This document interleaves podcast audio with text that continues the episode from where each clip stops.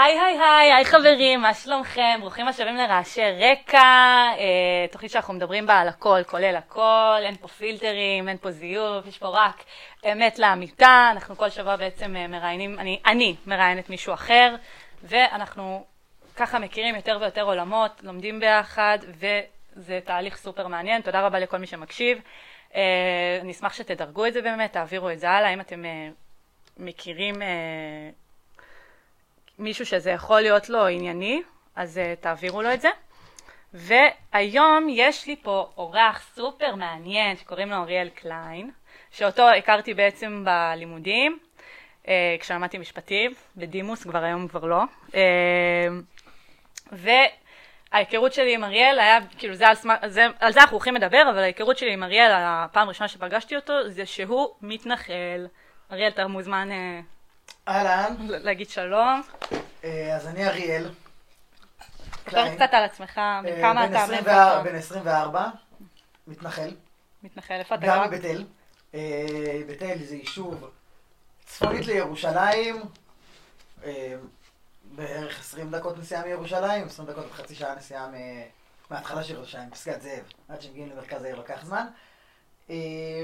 מתנחל בכל ה... בכל ה... כאילו... הגודלות של זה, שזה שצריך לעבור אה, מחסומים וכל ה... מתנחל פרופר, כן. מתנחל לחלוטין פרופר, איך שאתם מדמיינים. איך שמגדירים את מתנחל. את המתנחל, המתנחל גם נראה ש... מתנחל. גם נראה מתנחל. אה, גר... אה, כאילו צריך לנסוע ליישוב, עוברים את המחסום. דתי-לאומי. המחסום זה תמיד... כאילו, במחסום יש טרמפיאדה, מבחינתי מחסום זה לא מחסום, מחסום זה טרמפיאדה. כן. מחסום זה הדרך לבית, כאילו מחסום זה לא איזשהו מקום שבו אני עוצר. זאת הטרמפיאדה, זה הדרך הביתה, משם יש את האוטובוס הביתה. אמ, ואת מה אתה עושה בחיים? אני כיום לומד uh, משפטים בבר אילן, אני עובד uh, במקביל בפנימיה לילדים בסיכון בבני ברק. Uh, גם גר שם. ובוא תספר לי קצת על, אה, על בית אל, תספר לי קצת רקע היסטורי, שאנשים יבינו מה זה בית אל אה, בעצם. בית אל, בית אל הוא אחד היישובים הראשונים שבעצם נוסדו, נוסד בשנת 77 כבר היישוב. היישוב נוסד, אה, הנהגת המתנחלים דאז רצתה להקים בכללי הרבה, כמה שיותר יישובים שהם יכולים, ו... לא, לא נתנו. לא נתנו לנו להקים יישובים בכל, אה, זה, בכל רחבי יהודה ושומרון. היה על זה המון מגבלות. נתנו אה, תירוצים, כל יישוב קיבל תירוץ אחר. אה, אם באלון מורה בשנת 74 אה, נתנו, אה, התחילו את זה בלגור בתוך אה, בסיסים, אם בעופרה ובשילה שהגדירו את זה כקבוצות עובדים בכלל, שילה הם היו עובדים של... אה, ארכיאולוגיה של תל שילה, היישוב עופרה התחיל כבניית הגדר בשביל הצבא. זה היה ההגדרה הרשמית של למה בכלל צריך שאנשים יגורו שם. ואז בבית אל... בית אל בעצם הוקמה... ואז בית אל הוקמה. ואז בית אל הוקמה אחרי, בעצם אחרי, אה, אחרי אלון מורה, אחרי שילה, אחרי עופרה. בשנת 77. בשנת 77 החליטו להקים אה, את בית אל. התירוץ ללמה צריך לגור שם הוא תירוץ צבאי. כן, צו תירוץ צבאי, צו תפיסה צבאית. בהתחלה, היישוב היה, בהתחלה, מייסדי היישוב היו גרים בתוך הבסיס הצבאי. אה, זה, זה בעצם מה נותן לנו הצו תפיסה צבאי? נותן לנו הצדקה אה, לגור שם. בשטחים גם, ש... כן. גם אם השטחים מעורערים מבחינת ה... הבעלות שלהם. זהות הבעלות, מי, מי, מי, מי בעל הבית על השטח. כי יש חלק, כאילו צריך לציין שחלק מה... הבעלים של חלק מהשטחים בבית אל זה אנשים פלסטינאים. זה בבעלות פלסטינאית. הבעלות המקורית של המון מהשטחים, אם אני מדבר על אה, לפני עשרות שנים, יש כמה כפרים מסביב, ובעצם יש איזושהי בעלות של אה, פלסטינים בתקופה הזאת. על בית אל, אנחנו מדברים על זה שהצו התפיסה קדום עוד יותר. הצו תפיסה מתחיל ב... אצל הירדנים בכלל. הירדנים והבריטים, עוד לפני, מקימים שם בסיסים צבאיים. שטחי הבסיס הצבאי בעצם, אם אני אתרגם את זה לצבא של היום, השטח אש בעצם. כן. זה איפה שאנחנו גרים היום. אנחנו היום גרים ב... אם ניתן לזה איזשהו תרגום, איזושהי סובלימציה לזה, זה פשוט השטחי אש של הבסיס המצרי, של, של הבסיס הירדני ושל הבסיס הבריטי לפניו. יש גם שאריות, יש בונקרים כאלה ירדנים ביישוב. זה אה, מקום שנחמד, ל- ש... היה נחמד לשחק בו בתור ילדים, זה שיש שם בונקרים. מטורף. אה, יש, בגלל התירוץ הזה למעמד של הקרקעות, יש אה, שלוש מטווחים בתוך היישוב. עומדים לנו שלוש מטווחים אה, מוכרים, צה"ל משתמש בהם. יש בסיס גדול, הגיוני שהרבה מהמאזינים שירתו בבית אל. כן. המון, יש את אה, הבסיס של אוגדת איו"ש, יש את חטמ"ר בנימין, יש את בסיס מג"ב לשעבר, היה שם לשעבר, סליחה, בסיס מג"ב גם בהווה. אה, היה גם בעבר את אה, בה"ד 4, בסיס הטירונים, אחד כן. הכי גדולים בארץ. בה"ד ארבע. היה ביישוב, כן, נכון. כיום בבה"ד 4 יש 300 יחידות דיור בבניינים כמו בתל אביב. כאילו הכי לא מתנחל בעולם, בניינים אה, גבוהים ומסודרים, זה מה שיש לנו היום בשטח בה"ד 4 של, של פעם. אוקיי, אז, אז בעצם אם אנחנו הולכים שנייה אחורה לשנות, לשנות ה-70, אז בעצם כאילו זה, זה הוגדר כ, כצו אה, תפיסה צבאית, שבגלל זה זה בסדר שיש שם אה, התנחלות, זה בסדר ש, שזה השתלט, השתלטנו, הצבא השתלט, האזרחים השתלטו על, אה, על שטחים שהם בעצם בבעלות פלסטינאית, וזה היה כביכול התירוץ במרכאות, או לא, במר, או לא במרכאות, איך שתרצו לקחת את זה. ואז בעצם, כאילו, ממה שאני קראתי, אז בעצם אחר כך הבעלי השטחים עתרו לבג"ץ, וטענו, רגע, זה השטחים שלנו, וזה לא מצדיק את זה שיש צו תפיסה צבאית, זה השטחים שלנו, למה גרים שם אנשים שהם לא אנחנו? ואז בג"ץ אמר לו, זה שטחים, זה שטחים שלנו, אנחנו צריכים, כאילו זה לא, אין לנו איך לדון בזה כרגע, כאילו זה צו תפיסה צבאית, אנחנו צריכים את זה, וזה מצדיק את זה. הצורך הביטחוני מצדיק כרגע את זה שיש שם אה, בסיס, וכרגע שיש שם אנשים, וזה מצדיק את זה. כן, כל זה מדובר על... אה, גם עכשיו עם כל הסערות של ה... כן, רפורמה שיפוטית, לא רפורמה שיפוטית, אז בשנת 77 בג"ץ היה באמת הרבה יותר מרוסן בהתנהלויות שלו ודברים כאלה, ובג"ץ באמת הכשיר את זה לטובת התפיסה הצבאית, לטובת אה, צורך ביטחוני שהמדינה... תשובת המדינה הייתה שבעצם יש צורך ביטחוני מאוד גדול בהישארות בשטחים האלה, חייבים שיהיו שם אנשים, זה ניגע בזה נראה לי בהמשך, על למה בכלל, יש, למה בכלל מתנחלים צריכים לגור שם. אבל אז המדינה באמת תמכה בזה שמתנחלים יגורו שם. עם השנים, וגם לא, וצריך לציין שגם לא הוגדר זמן לפקיעת הצו, כאילו, זה, זה על זמני, כאילו, שזה גם חלק מהבעיה, שאומרים כן. כאילו, אנחנו, אנחנו לא יודעים עד, כ- עד כמה זמן אנחנו נשתלט פה על השטחים, ואין לנו גם תאריך, כאילו, זה יקרה כל עוד אנחנו צריכים את זה. כן, ההפקעה באמת היא אה, נטולת זמן.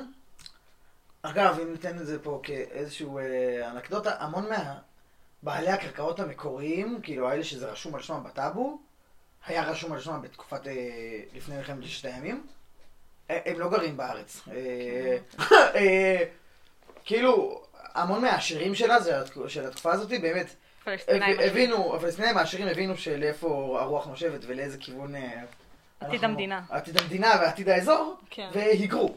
היגרו הרבה מהם לדרום אמריקה, וגרו שם, וכאילו גרים שם, ואז בעצם יש לנו כאן עוד נקודה של אה, נכסי, אה, זה כמו נכסי נפקדים בכל שאר הארץ, כל שאר הארץ זה נקרא נכסי נפקדים. האוניברסיטת תל אביב יושבת על נכסי נפקדים. מה זה אומר נכסי נפקדים? אנשים, נכסי נפקדים זה אומר אה, ערבים בעיקר שהיו גרים ב, בכל מיני בתים בכל הארץ, וברחו. ובמלחמת השחרור הם ברחו. ואז המדינה עמדה מה, ואמרה, מה נעשה עם מה השטחים נעשה עם האלה? השטחים? נבנה שם אה, דברים. אז אה, תמיד לדוגמה כאילו ש... כל הימנים מביאים לכאילו, למה אה. אתם גרים על קרקעות פרטיות? למה אוניברסיטת תל אביב השמאלנית שלכם, על מה יושבת? יפה. על לא אותה. קרקע פרטית. לא ידעתי את זה. כן. על, אה, על ממש אותה קרקע פרטית של אה, אוקיי. אה, נכסי נפקדים. אז זה דומה מאוד לנכסי נפקדים.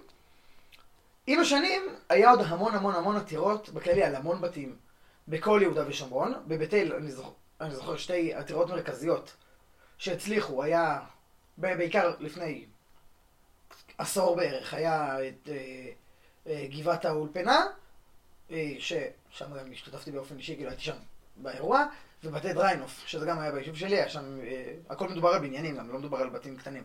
מדובר על איזה 30 יחידות דיור, על כמה, על איזה כמה בניינים קטנים, 30 יחידות דיור בגבעת האולפנה, בערך 40 יחידות דיור בבתי דריינוף, שכבר העתירות, כמה שבג"ץ יותר אה, המשיך במהפכות החוקתיות שהוא עשה, אבל זה כבר דיון אחר, אה, הוא באמת אה, הרחיב גם את הביקורת השיפוטית שלו על הצווי תפיסה הצבאיים. על... אה, לא לגיטימי לעשות את זה על כל שטח. כן. אגב, כאנקדוטה, מול הבית שלי, ממש מול הבית שלי, זה כאילו שתי גבעות כזה, אחת מול השנייה, אני לא יכול... אין לי ידיים. אבל זה כאילו שתי גבעות אחת מול השנייה. מול הבית שלי ממש, יש את אה, ההריסות של גבעת האולפנה. היום הערבי לא גר שם. כאילו, זה לא... זה שהרסו שם בתים, לא קידם שום אה, פלסטינאי מנקודה A לנקודה B. הוא לא... זה, לא קידם. אה, לכן אגב, חוקקו חוק, לא זוכר באיזה שנה, חוק ההסדרה בשביל להסדיר את זה. החוק כן עבר בג"ץ, לא עבר בג"ץ, היה עליו המון דיונים בבית המשפט העליון, על חוק שפשוט יסדיר את המעמד של כל הבתים האלה, שהם לא על אדמות מדינה, אלא על אדמות של אותם אה, פלסטינאים שהלכו אז. עוד דבר חשוב להגיד על הקרקעות של הפלסטינאים, שלא הזכרתי אותו, זה שגם אם אני מדבר על בעלות של פלסטינאים על השטח, חוסיין, אחרי, אה, אחרי ניסיונות מרידה מאוד גדולות שהיו בממלכת ירדן, אה, כמה שנים לפני מלחמת ששת הימים, בעיקר של אה, פלסטינים שהיו גרים אצלו בשטח בעצם, אה, ניסה, ניסו, הוא פשוט ניסה, בשביל להרגיע את זה, חילק אדמות למוכתרים. חילק אדמות לנכבדים, פשוט הגדיר מה האדמה של מי, חילק את זה בצורה גם מאוד גסה. אם מסתכלים על המפות, אין המון קשר בין החלוקה של חוסיין לאיך שבאמת נראה במפות. אה, הוא פשוט חילק את זה, והמון מהבתים והקרקעות ביהודה ושומרון בנויים על זה. Mm. עוד דבר חשוב בנקודה הזאתי, המנהיג בעצם של, ה... של כל תנועת ההתנחלות שהתחילה, הרב צבי יהודה הכהן קוק. הוא אמר. אה, אחרי שבג"ץ אלון מורה, שנת 75, הוא אמר אין לנו עניין עם חוסיין או עם אחמד. כאילו אין לנו עניין עם איזשהו, אה, עם איזשהו ערבי ספציפי, ובאמת, אם זה הבית שלו, אז, אה, אז להתראות. זה, רוב ההתנחלויות הוקמו על, על, על בסיס התפיסה הזאת. כמה שיותר לשבת באדמות מדינה, קרקעות, כמו שאמרנו, הקרקעות המבוז... המבור...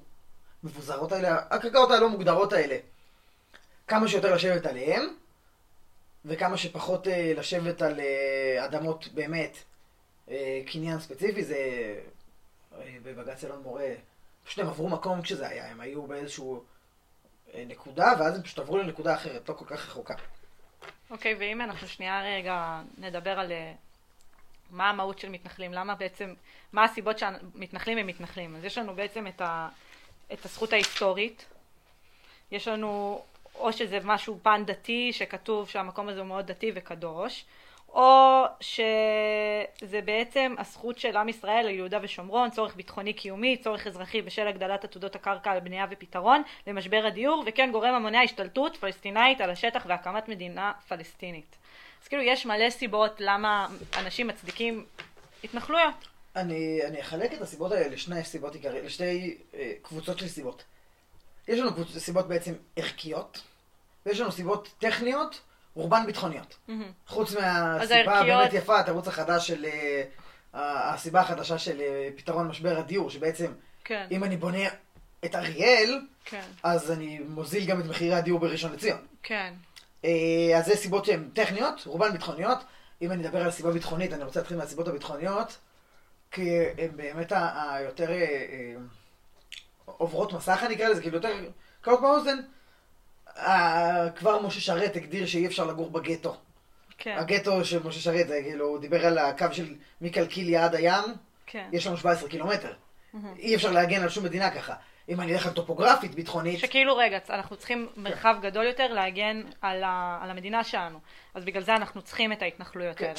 צריך את ההתנחלויות בשביל להגן יותר על, על אזורי המרכז, על, על הבטן הרכה של מדינת ישראל, על כן. תל אביב, על אה, נתניה. ועוד סיבות ביטחוניות זה כאילו עוד- למנוע השתלטות. עוד סיבות ביטחוניות, למנוע אה, השתלטות וכאילו, השתלטות אה, טרור על השטח. הסיבות הערכיות הם... אה, דתיות. הם, הסיבות הערכיות, לא דתיות. הסיבות הערכיות, אני יכול לחלק אותן לשלושה, יש לנו את התנ"ך, יש לנו את ההיסטוריה ויש לנו את הציונות. מהמם.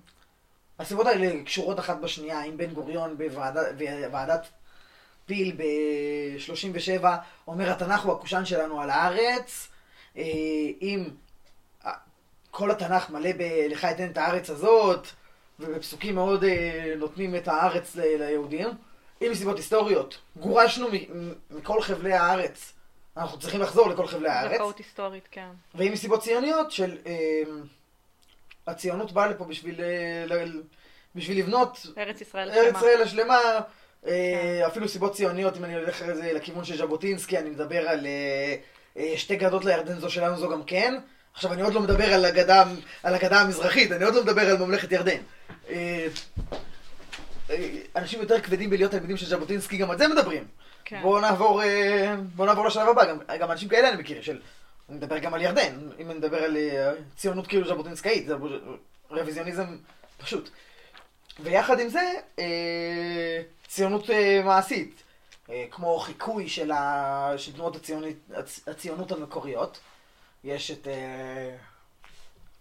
אם, אגב, בעליות הראשונות לה- להתנחלויות בש- בצ- בשומרון, ב- ב- ס- העליות לסבסטיה זה נקרא, אז היה שם המון משתתפים, מאוד מאוד מאוד ציונים, אה, ציונות עתיקה כזה, כאילו כן. יש, אה, אפילו לנעמי, לנעמי שמר יש שיר, אה, יש שיר כזה על העליות לסבסטיה, קוראים לזה איש מוזר של נעמי שמר, שכאילו איש מוזר שעדיין כאילו חולם על, על ציונות קלאסית ופשוטה, כן, על ציונות של הקמת יישובים, היא כותבת את זה בשנת 75 נראה לי. כן. שנת 75, שנת 76, היא כותבת, אנשים מוזרים לו, לו יהי, יהי חלקי עמכם.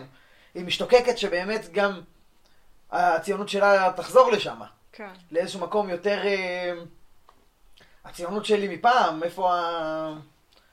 איפה הציונות הזאת? ואם אנחנו מסתכלים מנגד, למה אנשים מתנגדים להתנחלויות?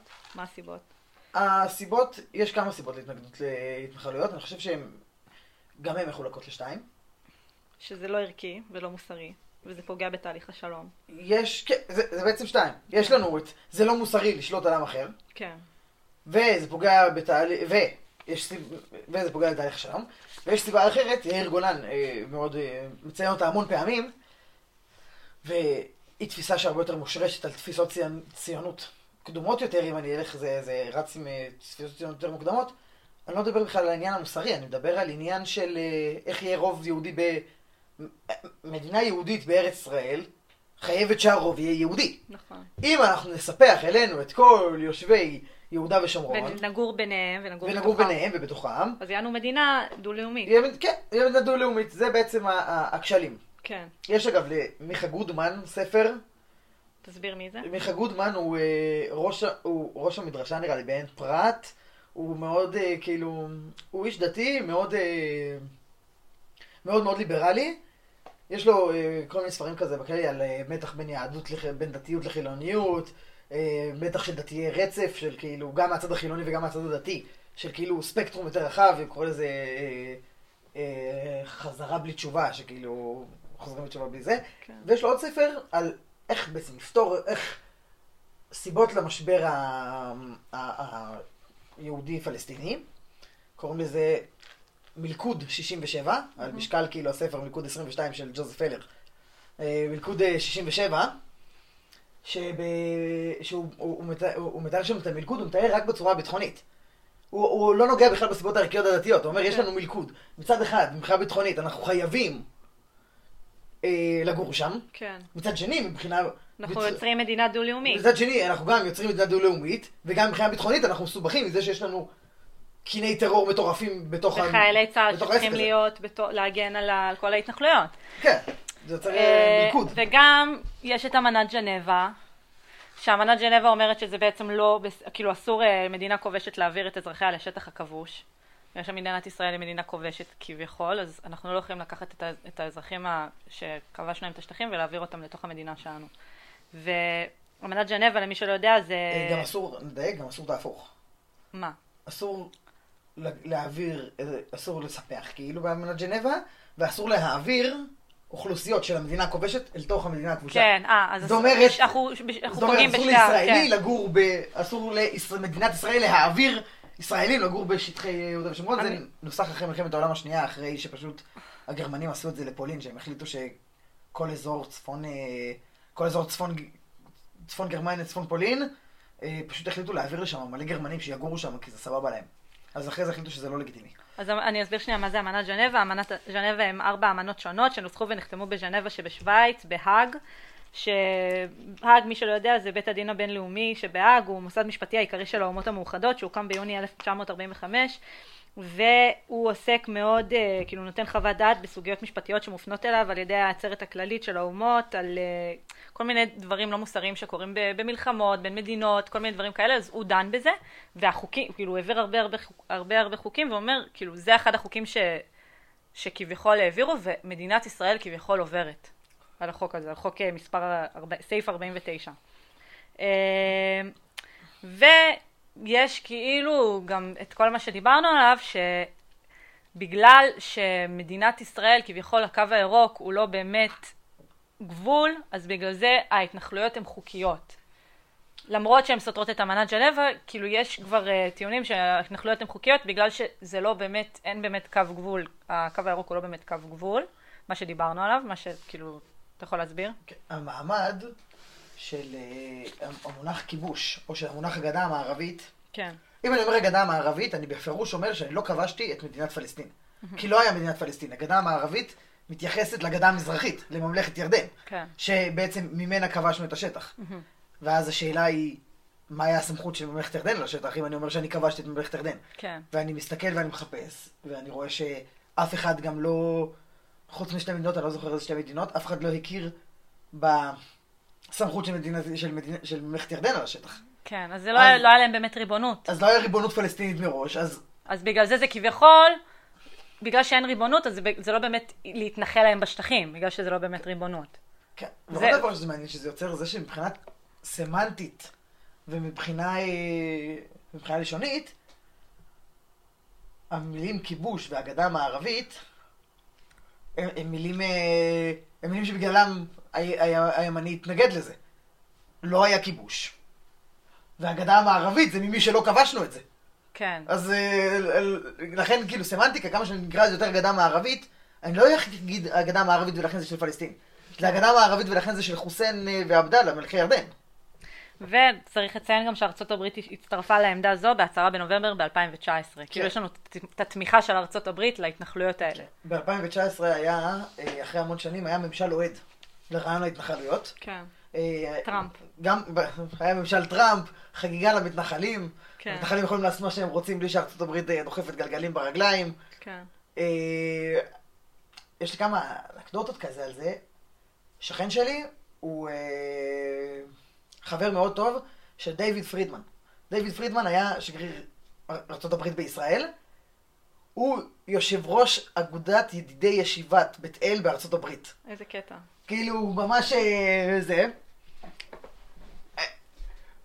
אה, זה הרמה של עד כמה הוא אוהד את השטח. יש לשכן שלי בבית צ'ק של דונלד טראמפ, בחתימת ידו של דונלד טראמפ, על העברת תרומה לישיבת בית אל. כן. כאילו זה היה ממשל, זה היה רמה של עד כמה הממשל היה אוהד. יש תמיכה כאילו, כן. של ארה"ב שהמעצמה כל כך גדולה שאנחנו חייבים את האישור שלה. היום ראיתי שניקי היילי מתמודדת למפלגה הרפובליקנית.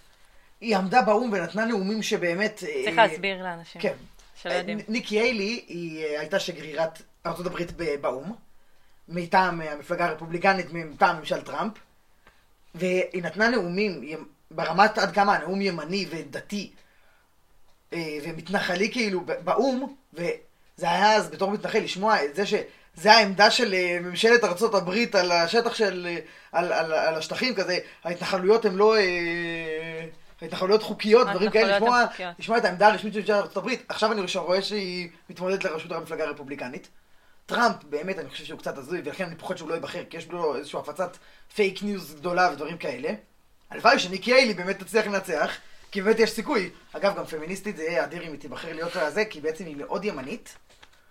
והיא תהיה, אם היא תצליח להיבחר גם למפלגה הרפובליקנית וגם לרשות, לנשיאות, לנשיאות, אז היא תהיה בעצם האישה הראשונה שהיא נשיאת הברית. כשאנחנו מדברים על מישהי מאוד מאוד מאוד ימנית. כן. שזה מעניין בטירוף, אבל זה כבר לממשל הברית. אוקיי, ועכשיו אם אנחנו נתנו קצת את הרקע על התנחלויות, על היסטוריה, על למה בעצם אה, יש את המתנגדים ולמה יש את האנשים שתומכים בהתנחלויות. אה, בוא נדבר שנייה על המילה התנחלויות, כאילו מתנחל.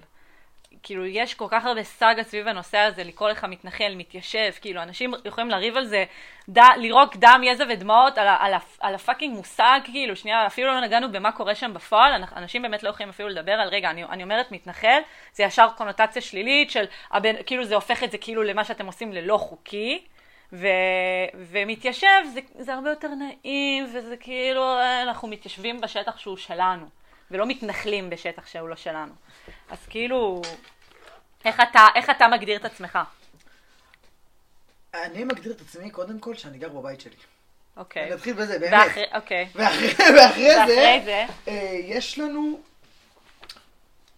אה, באמת פער סמנטי, של אה, אם אני אקרא לזה מתנחל, אז באמת יהיה לי איזשהו כאילו... יש לי קרניים, יש לי פאות ארוכות, יש לי איזשהו... אה. יש לי איזושהי אה, רוגטקה ביד, ואני כאילו הולך וזורק אבנים אה, אבל ערבים, ואם אני אומר מתיישב, אז אני כאילו... בנועם. אני בסדר, אני... אני יושב אני בנועם. בבית שלי, כן, ו... זה מאוד מעניין איך התהליך ההיסטורי הזה, אני באמת לא יודע, וזה תמיד מסקרן אותי איך זה הפך להיות ככה.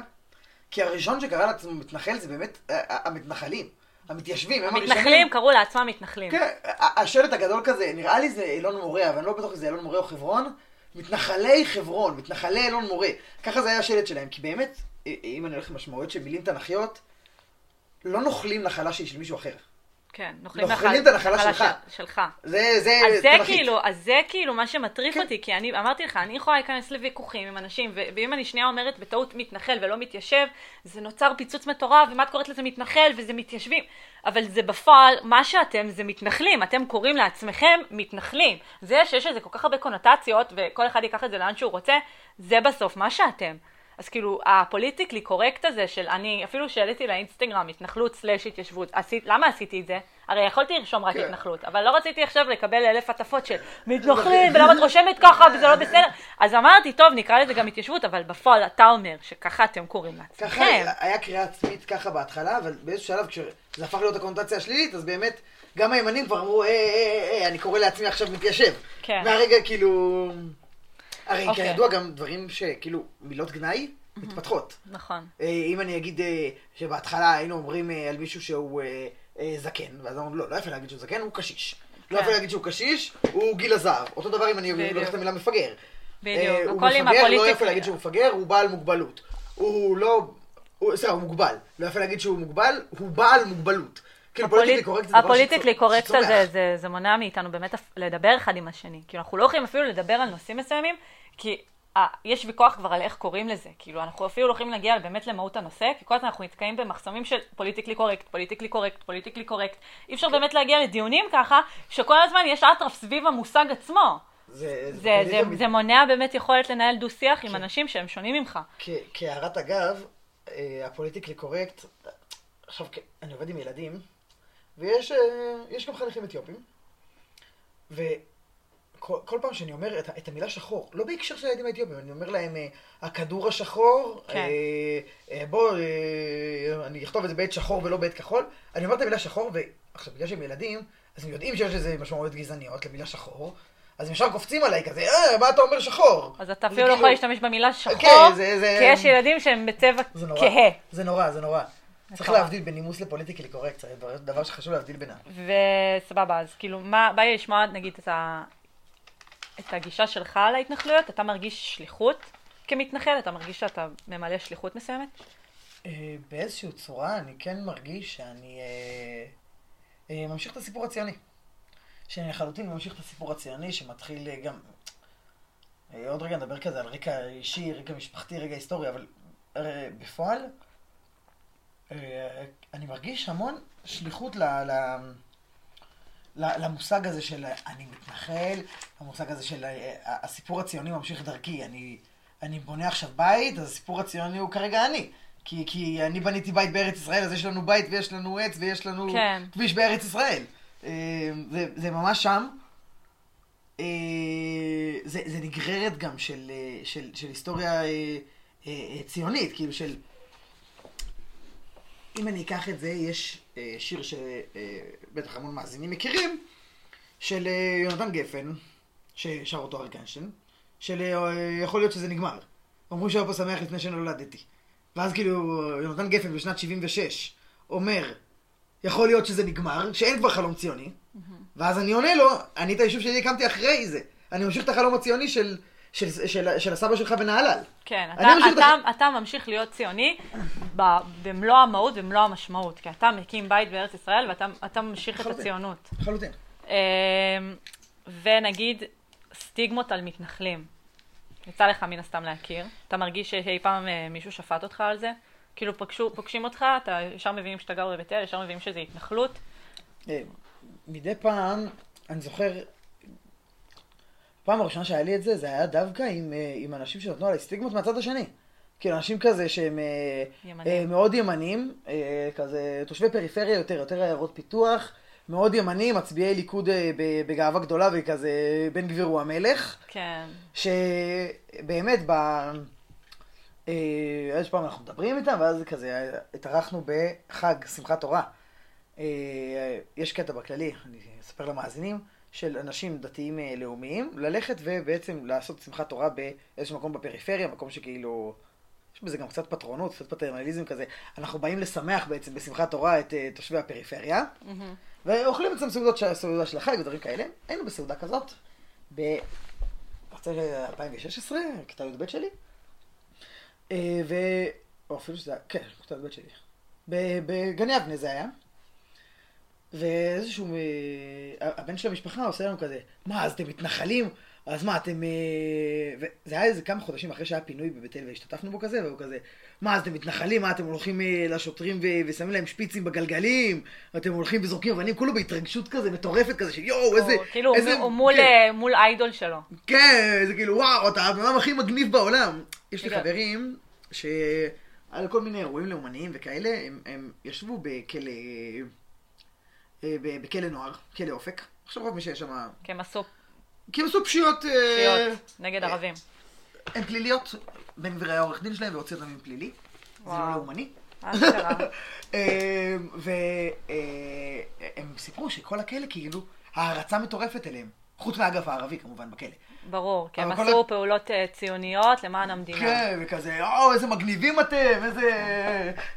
אבל לא קרה לך. שהיה לך סטיגמות ו- שליל- עכשיו- שליליות? כן, עכשיו אני אעבור לצד השני של הסטיגמות השליליות, של כאילו... אה, הולך בתל אביב, אני זוכר, אה, אה, אח שלי וחבר שלו הלכו בתל אביב, כאילו, ואנשים, גם זה, היה בערך 2016, 2017, ואנשים כזה, שממש צועקים עליו, כזה, על, על חבר שלך, שהיה כזה, היה עם פאות, והיה עם חזות מאוד... מאוד מתנחלת, ואנשים כאילו צועקים עליו כזה שתעיף את הפאות, ו- ואתה אה, כזה אה, מתנחל אה, מפחיד, ואתה זה, ואתה פה, ואתה שם, ואנשים ממש צעקו עליו את זה. הנראות שלי היא, היא, היא, היא יותר אה, קלה לעיכול. אז, ו- אז, אני, אז אני יכולה להגיד לך שכאילו, אני, מי שלא יודע, אני באתי מבית אה, מאוד אה, שמאלני, מאוד אה, מרכזניקית, אה, כל החיים שלי לא, לא ממש יצא לי לפגוש מתנחלים. כל מה שאני ידעתי על מתנחלים זה שאתם אנשים אה, מאוד מאוד אה, קיצוניים, מאוד אגרסיביים, מאוד לוקחים דברים שהם לא שלכם, גנבים, כאילו מונעים את השלום במדינה, קיצוניים, רדיקליים, כאילו אנשים מלחיצים. ואני חושבת שפעם ראשונה שנתקלתי.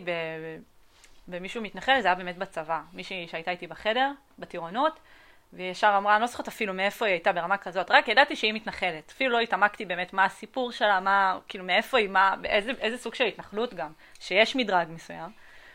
ואני ישר, אה, כל הסטיגמות, אני, זה מנע ממני כאילו ללכת ולהתחבר אליה, כי בגלל כל הסטיגמות, זה מנע ממני. אני באתי מבית מאוד מאוד שמוביל בדעה מסוימת, ואני חונכתי על זה, אז אני לא הלכתי וניסיתי לערער על זה.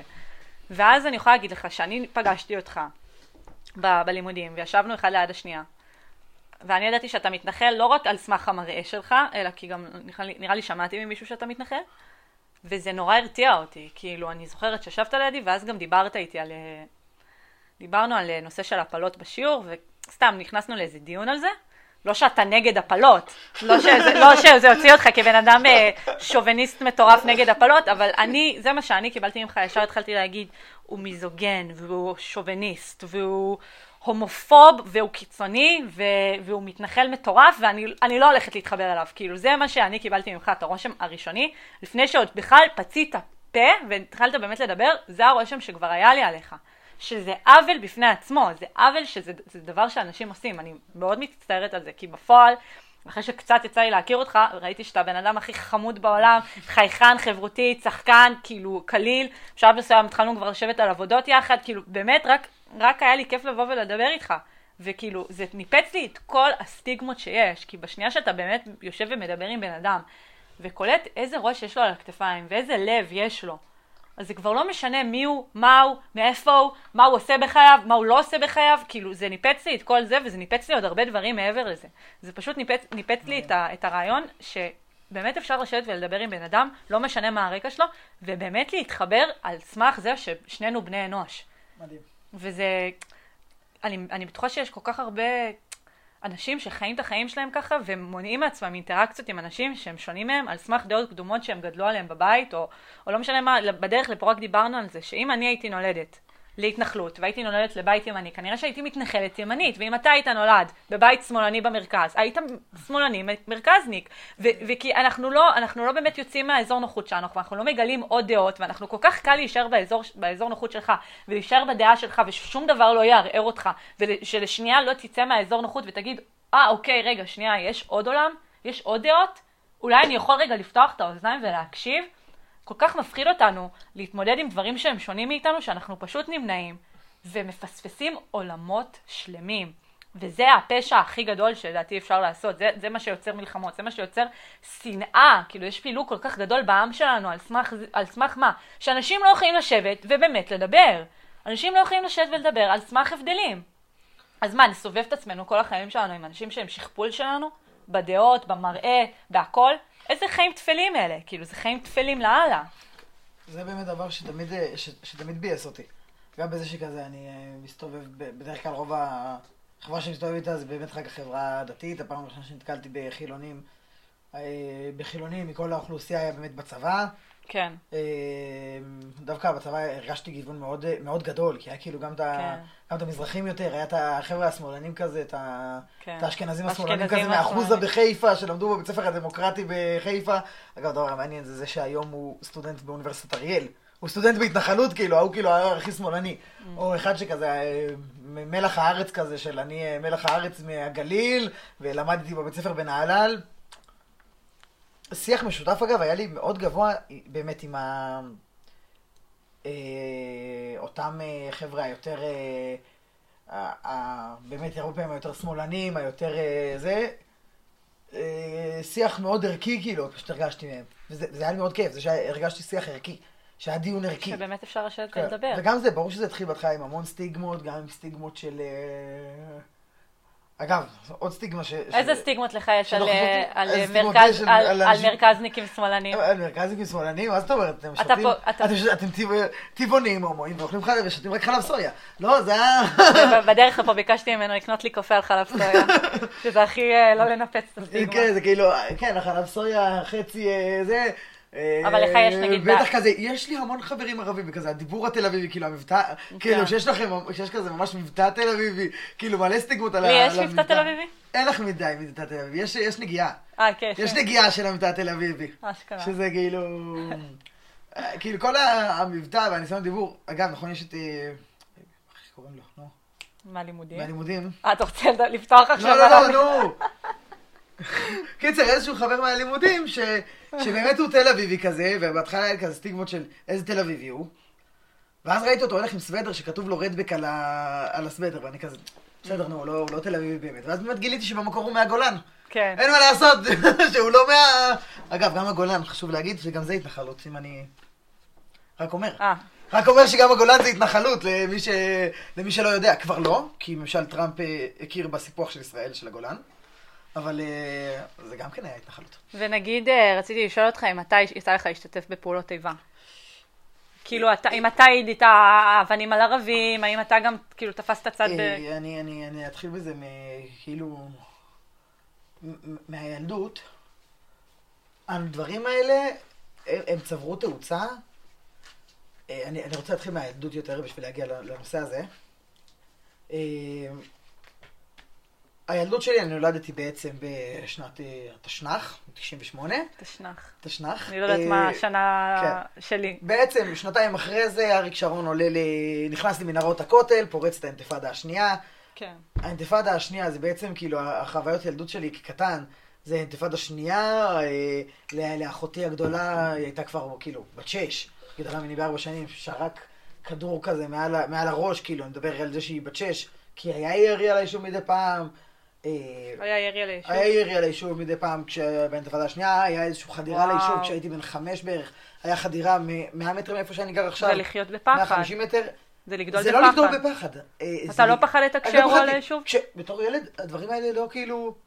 לא- גם לזה אני אגיע, מה, מה קורה כשיש, כשיש פיגוע, אני רוצה להגיע לזה גם כן בהמשך, כש, כאילו חוויית כבר יותר גדול.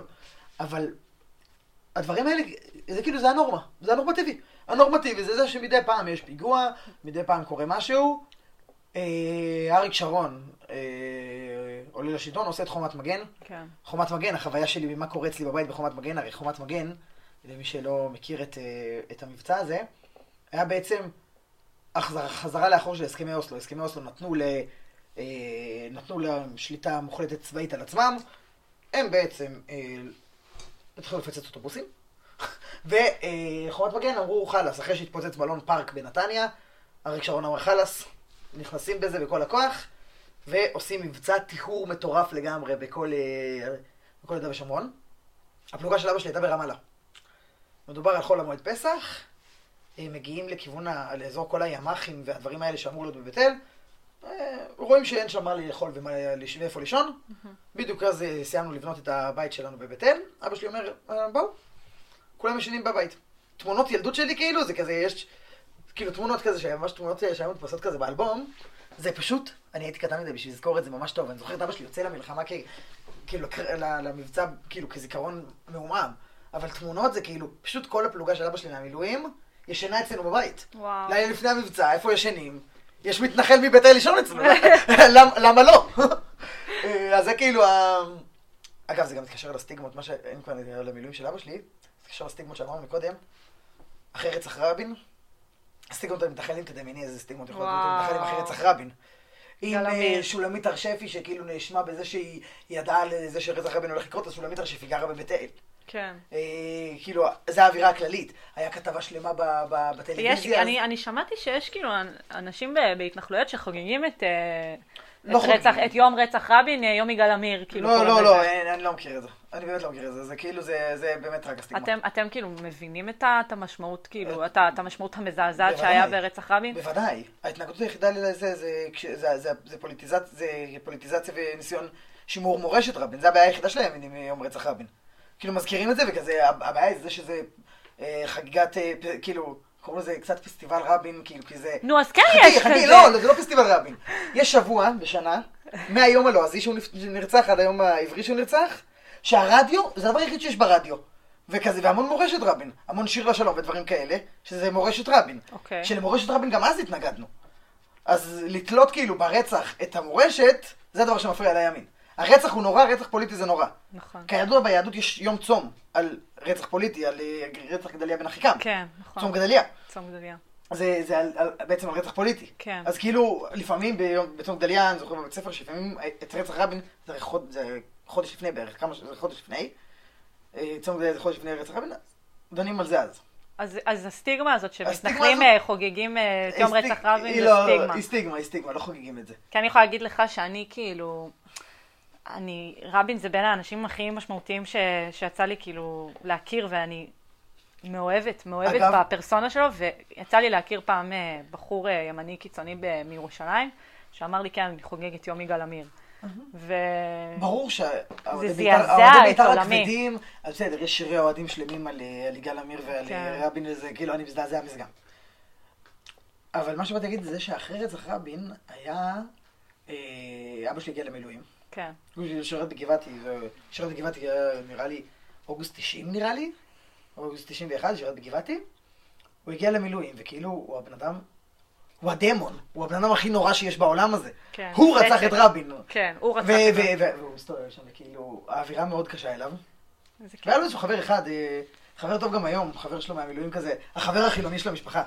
אה, הוא כזה, הוא חבר חיתן. אותו, הוא חיתן אותו גם בחתונה, אבא שלי, כאילו, הוא רב גם, אז הוא חיתן אותו גוי בחתונה. של שבת. כן, כזה הרץ, כזה מנתניה, כזה חילוני מפולג, כן. כזה החילוני מפולג. חילוני חילוני. החילוני מחמד של הבית, אז- אז אה, אבא שלי כזה היה כאילו, ממש דיבור כזה, איך אפשר לעצור את זה? ואז שלי יצא כזה ערב שירה בציבור כזה עם, אה, הביא אורגנית, אבא שלי כזה מנגן, הביא אורגנית והתחיל לנגן את אה, סלם של אה, משה בן ארי. כזה עוד יבוא שלום עלינו, כזה התחיל לנגן את זה, כאילו, ואז כאילו כולם, אה, כן, זה משהו גם כן אה, אחדותי כזה, אולי ממנו למדתי את זה. אז רגע, אז על מה... אבל אנחנו באמצע, כן. החוויה של, בשביל להגיע לשאלה שלך, יש, אה, ואז בעצם חומת מגן, אחרי חומת מגן, באמת יש התנתקות בגוש קטיף. את ההתנתקות. שיוצרת- בוא תסביר שנייה רגע על גוש או, קטיף. התנתקות בגוש קטיף. גוש קטיף היה בעצם התנחלויות שבתוך עזה, כמו שיש התנחלויות באזור של רמאללה או באזור של כן. זה... היה התנחלויות באזור של עזה. ב-2005 מחליטים למסור את עזה בחז- אה, לשליטה פלסטינית מוחלטת ולפנות בעצם את כל היישובים. זה היה בעצם משהו. מהלך כדי לקדם שלום. מהלך ממשלתי? לא, הוא היה חד צדדי. הוא היה מהלך חד צדדי בשביל היפרדות, כאילו די, תנהלו את הדברים שלכם בעצמכם. אנחנו לא רוצים חלק. אנחנו לא רוצים חלק ולא רוצים להתעסק עם הדברים שלכם. אה, זה היה באוגוסט בוש היה בעד, מדובר על אוגוסט 2005. כן, אוגוסט 5. הדבר הזה יוצר שבר מטורף לגמרי, זה גם ייגע אחרי זה לכל שאר מה שאני רוצה להגיד על התנחלויות. יוצר שבר מטורף בין נוער וצעירים מתנחלים לממסד. כן. הממסד הוא מפנה אותי, הממסד הוא רע. הממסד הוא רע. הממסד, דגלי ישראל בעצם, מי, מי פינה אותי מהבית? לא אותי, כי אני לא הייתי שם. אבל מי פינה את ה... הצבא. עם דגלי ישראל פה על, על הזרוע? כן. כאילו מלא מלא, שורות שורות של דגלי ישראל על הזרוע, כובעים שחורים כאלה, כובעים כחולים כאלה, עם, עם דגל ישראל. כאילו, פינו אותם, דגל מה- ישראל הם לקחו אותם מהבית שלהם. וזה יצר שבר באמת מאוד גדול. חצי כן. שנה אחרי הפינוי של אה, גוש קטיף, יש את אירועי עמונה. אירועי עמונה, זה בכלל היה, באמת, אני לא שדיברנו קודם על קרקעות פרטיות, לא היה איזשהו מהלך מדיני. היה צו הריסה של תשעה בתים בעמונה, וכל ההנהגה המתנחלית פשוט לא הצליחה לעצור את מה שהלך שם. קרב, שדה קרב לחלוטין, שדה קרב. למה הם בעצם רצו, אה, כאילו, מה היה התועלת של זה? עמונה. שלא לפנות? כן. למה לא לפנות? כי יש תשע בתים. לא, למה כן לפנות? למה כן לפנות? אה, קרקעות פרטיות של פלסטינים. אה, אז רצו לפנות אותם? כדי- לפנות את התשע בתים האלה. אוקיי. ובאמת, אגב, היישוב השלם, היישוב הועתק כיום ל... אה, כמה קילומטר צפונית משם, באזור שילה. היום יש את היישוב עמונה כיישוב, אחרי המון המון המון בג"צים והמון דיונים. אבל פינו אבל בעצם... פינו, פינו, וזה היה בצורה אלימה מאוד. כן. אלימה מאוד. גם, כאילו, אולמרט היה ראש מתי זה היה? והתבטאויות מאוד קדושות, 2006. אני מדבר על החוויה שלי כילד בכיתה ב', שמה שיש, אבא שלי הלך לשם לא בהכרח כמשהו ימני מדי. אה, הוא הלך לשם בשביל לשמור על ה... על התל... אבא שלי מלמד באולפנה, בכאילו, תיכון אה, לבנות דתיות, נתרגם את זה. אה. והוא הלך בשביל לשמור על התלמידות שלו שם, כי הוא ידע שהולך להיות שם משהו מטורף לגמרי. כן. הוא חזר משם מזועזע, עם דלקת ריאות חריפה, כי זה היה באמצע החורף, בהר בגובה 900 מטר. וואו. דלקת ריאות חריפה, קיבל בלוק לגב, בלוק גדול מאוד לגב, ממי? הוא קיבל בכלל בלוק ממתנחלים שזרקו, כי חשבו שהוא מה- מהיס"מ. וואו. כי, כי היה לו חזות... אה, המתנחלים לא יודע, זרקו על היס"מניקים? זרקו מהגגות, היה שם, זרקו אבנים. התנגדות לפינוי. התנגדות לפינוי עיקשת מאוד, כן. אלימות קשה מאוד, גם ב... אלימות ב- קשה, היה שם אלימות אה, מינית גם. אה, אלימות מינית בין מי למי? מצד השוטרים לנערות. אני לא מאמינה. כן, היה שם אלימות, אלימות מאוד קשה. אני לא ידעתי. אלימות פיזית של אה, גולגלות שנשברות באמת. רגע, זה... זה- זה... אחר כך אה, הלכו עם זה... ל- ל- הלכו למח"ש, הלכו למח"ש על הרבה מזה. אה, ושפטו? אני הייתי עם אבא שלי, כיתה ד' נראה לי שלי זה יוצא. הלכנו לבית המשפט השלום, ב... וואו. זה כי אבא שלי הלך להעיד, יש לו סרטון, אה, בסרט, יש סרט, סרטון, קוראים לזה עמונה הסיפור האמיתי ביוטיוב, שיש שם באחד הקטעים פשוט אבא שלי עומד כאילו, אה, אבא שלי עומד, לידו עומד שוטר, יש איזשהו מתנחל שמדבר עם השוטר הזה, כן. והשוטר פשוט דופק לו רסי על המוח. וואו. אה, בסוף היה שם פיצוי נראה לי, כאילו, 100,000 שקל אני- משהו כזה. השוטרים בעצם באו... אה, באו לחרג'ה. באו לפנות בצורה הכי אלימה. הכי אלימה, הכי אגרסיבית, כמה? תשעה בניינים? סוסים, פרשים, תשעה בתים, בתים תשעה פרטיים. בתים. בתים פרטיים. אה, פרשים, הכל, ובאמת היה שם... למה הם באו בצורה כל כך אגרסיבית? כי כאילו, הם ידעו שההתנגדות היא אגרסיבית. אבל למה לבוא אז אני אסביר למה ההתנגדות היא אגרסיבית.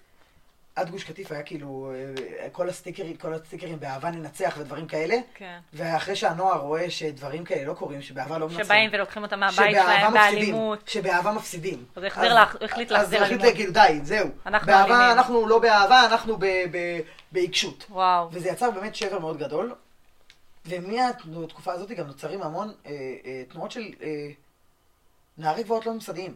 בוא של תסביר. התנחלות לא ממסדית. בוא תסביר מה זה נער גבעות. זאת אומרת, יש אנשים שפשוט באים לגור בבתי, שפשוט באים לגור אה, איפה שהם רוצים, לא עם איזשהו החלטות ממשלה, או עם אנשים מבוגרים, אני מדבר על נערים בתקופה הזאת, אני מדבר על נערים 15, 16, 17. כן, נערים נערים. התנועה הזאת קיימת עד היום, גם היום יש נגיד, אה, אה, אה, יש היום כמה וכמה וכמה גבעות כאלה.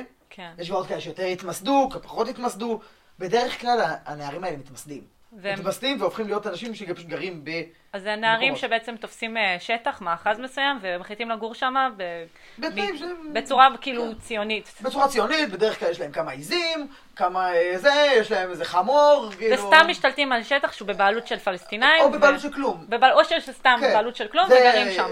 רציתי לדבר עוד מעט על ה- על ההבדלים במדרג, אבל זה מה שיש. ואז ויש- בעצם, אז בעצם רצינו לגעת בכאילו...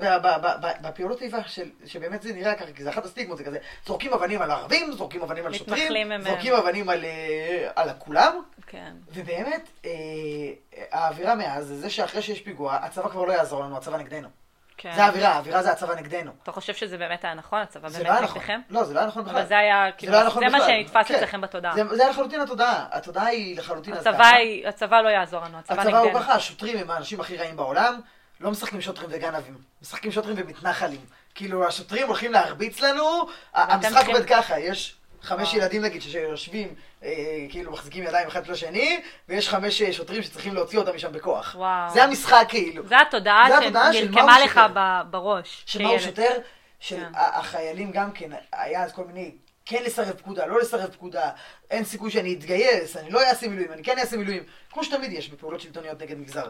אוקיי. כמו שעכשיו אנחנו רואים, הנער הפקרות עכשיו של אה, אסור מרד מיסים, אסור, יש הפיכה שלטונית, יש מרד מיסים, תמיד יש את זה בכל מגזר ש, שנפגע מ- מהשלטון. ו, ואגב, זה אמון שהיום התיישב יחסית טוב, כאילו היה פעולות מאוד טובות מבחינת החזרת האמון. אבל משם מגיעים למצב שבו, אחרי שהיה איזשהו פיגוע, אני מדבר על, עליי ביישוב, אנחנו פיגוע- גם יישוב יחסית מאוד עיקש. פיגוע משפחת פוגל? פיגוע, אחרי שיש איזשהו אירוע, הולכים, יש ילדים, הולכים ילדים, הולכים לזרוק אבנים על, אה, על, על, על הציר של הערבים, דברים שקורים. ואתה השתתפת בזה. כשהייתי בכיתה ז', אני זוכר איזשהו פעם שהיה, היה את הפיגוע של משפחת פוגל. מי במשפח- שלא יודע, משפחת פוגל, פיגוע שהיה ב-2011, שבעצם אה, פלסטינאי נכנס ל- לבית, אה, באיזה, באיזה התנחלות? אה, איתמר.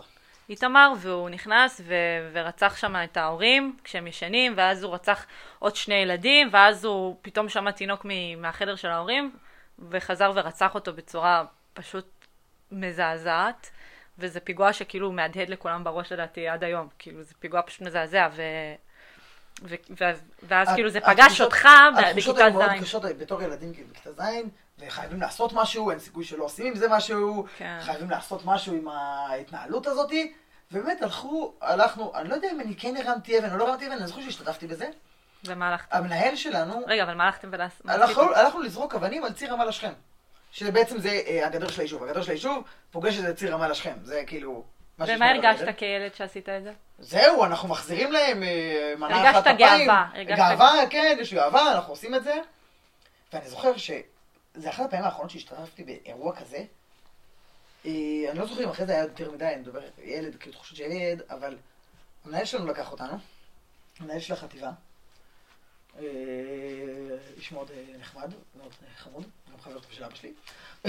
הלך וכינס אותנו, ועשה לנו שיחה שאני זוכר אותה באמת עד היום, על זה שהעובדה שהכיבוש הכרחי, לא אומר שהכיבוש לא משחית. זאת אומרת, הוא משחית. הוא משחית הוא אותנו. משחית אותנו כחברה מוסרית.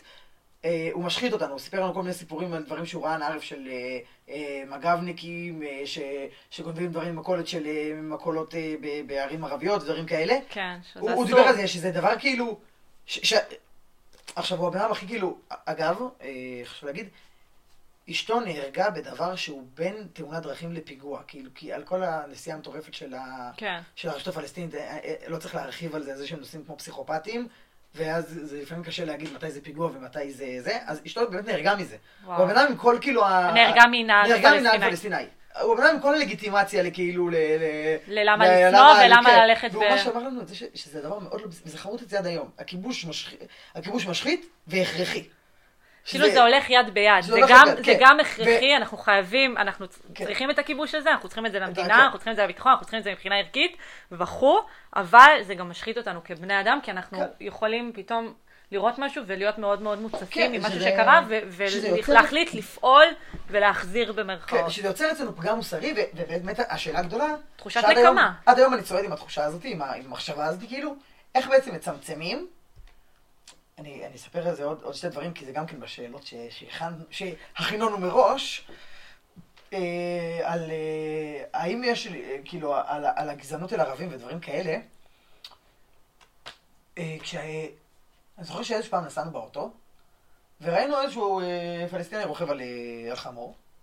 ואז כזה, לא זוכר אם אני או אח שלי או אחת האחיות, אני חושב האחים, אז אה, יכול להיות הרבה אנשים, אה, אמר, אה, היי, הנה חמור רוכב על חמור. ואז אמא שלי, כאילו, זה רוכב אותו ממש כזה, לא, זה לא, זה בן אדם לגמרי, כאילו, בן אדם. שזה ממש לא בסדר, כאילו, זה ממש כעסה עלינו על, השימוש במילים האלה. להשוות אה, כן, פלסטינאי על, לחמור. על, על, הבדיחות האלה, שהבדיחות האלה ברור שהן גורפות אצלם בתור ילדים. ילדים זה עם מאוד גזען, אגב. ילדים הם עם גזען מאוד, אז כאילו, זה, על טורים יותר גבוהים. כן, וגם גם כן עם אמא שלי, אה, אותו אחד שהוא כזה החבר של דיוויד פרידמן, איזשהו יום דיבר על אה, איזשהו כזה קידוש בשבת, הוא דיבר כזה על איך שאנחנו אה, נאכלים את הארץ יותר ויותר טוב ויותר... אה, ונאכלים את הארץ. ואז הוא דיבר כזה על, אה, על זה שאפילו אפשר לראות פה, את זה שפעם היה פה מטע של... שפעם היה פה מטע של פלסטין, כאילו יש שם כזה שור, שתי שורות של עצי זית כזה, די קרוב לבית שלי, והיום אנחנו פה. שזה כזה. ואז אני זוכר את אמא שלי אומרת שזה דבר שפשוט לא אומרים. כן. כאילו, אתה, אתה לא מתגאה בזה, בסיטואציה, זה שיש, כאילו, בסיטואציה הזאתי. כאילו, זה שאתה עושה את זה, אתה לא יכול להתגאות באיזה סיטואציה הוא התגאה? בזה שפעם היה פה שדה של ערבים, אה. והיום יש פה אותנו. וזה ממש התגאה. והיא אמרה, וכאילו היא אמרה שזה לא בסדר. שזה ממש לא בסדר, וזה כאילו מה שחרוט את זה, כאילו, של, שחשוב להקפיד על, על, על, על פן מוסרי, גם בהקשר הזה שדיברנו על החמור, וגם בהקשר הזה של המטע עצי זית, שחשוב להקפיד על, על, על איזשהו ממד מוסרי אצלנו, פנימי, כן. גם אם אנחנו גרים שם, ואנחנו מודעים לכל ההיסטוריות הסכסוך הערבי-פלסטיני, וגם אם אנחנו טוענים ל- ל- ל- לחוסר איזון בסכסוך הערבי-פלסטיני, גם אם אני טוען לחוסר איזון בסיקור, לא משנה מה אני טוען, לא משנה כמה, כמה ימני וניצי העמדה שלי, אני חייב לשמור על, על הרמה המוסרית. רמה מוסרית, רמה הומנית. כן, על הרמה המוסרית.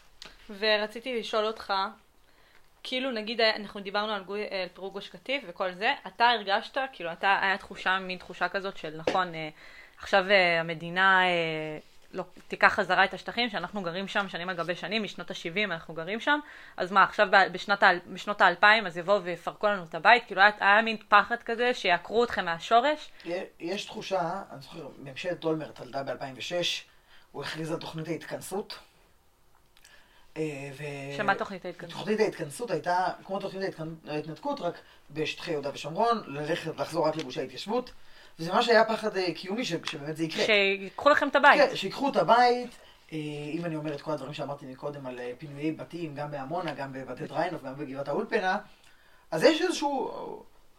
עכשיו, ברור שזה מתחלק לאנשים יותר חרדתיים ולאנשים פחות חרדתיים.